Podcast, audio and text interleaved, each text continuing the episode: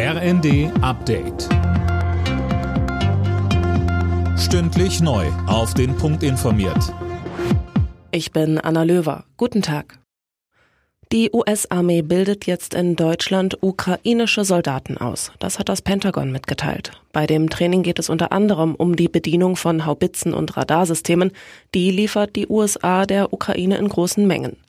Die Soldaten werden von Nationalgardisten trainiert, die vor der russischen Invasion in der Ukraine stationiert waren. Laut Pentagon unterstützt und organisiert die deutsche Bundesregierung das Training.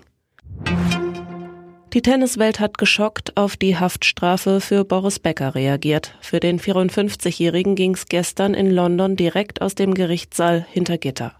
Mindestens 15 Monate muss Becker wegen Insolvenzverschleppung absitzen, bevor er auf Bewährung freikommen könnte.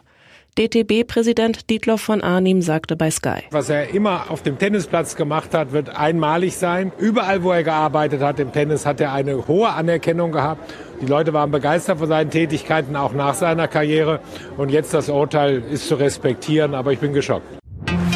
Die Reaktionen auf die einheitliche Verkürzung der Corona-Quarantäne in Deutschland auf fünf Tage sind zwiegespalten.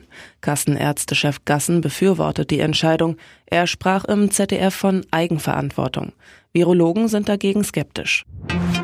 Die Grünen kommen heute in Düsseldorf zu einem kleinen Parteitag zusammen. Thematisch steht der Ukraine-Krieg im Fokus. Es geht unter anderem um die geplante Lieferung schwerer Waffen aus Deutschland. Gegen die regt sich inzwischen Widerstand an der grünen Basis. In der Fußball-Bundesliga müssen die Bayern heute auswärts ran. Der frisch gebackene Meister ist in Mainz zu Gast. Der BVB empfängt Bochum.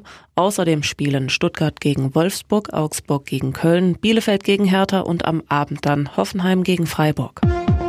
Alle Nachrichten auf rnd.de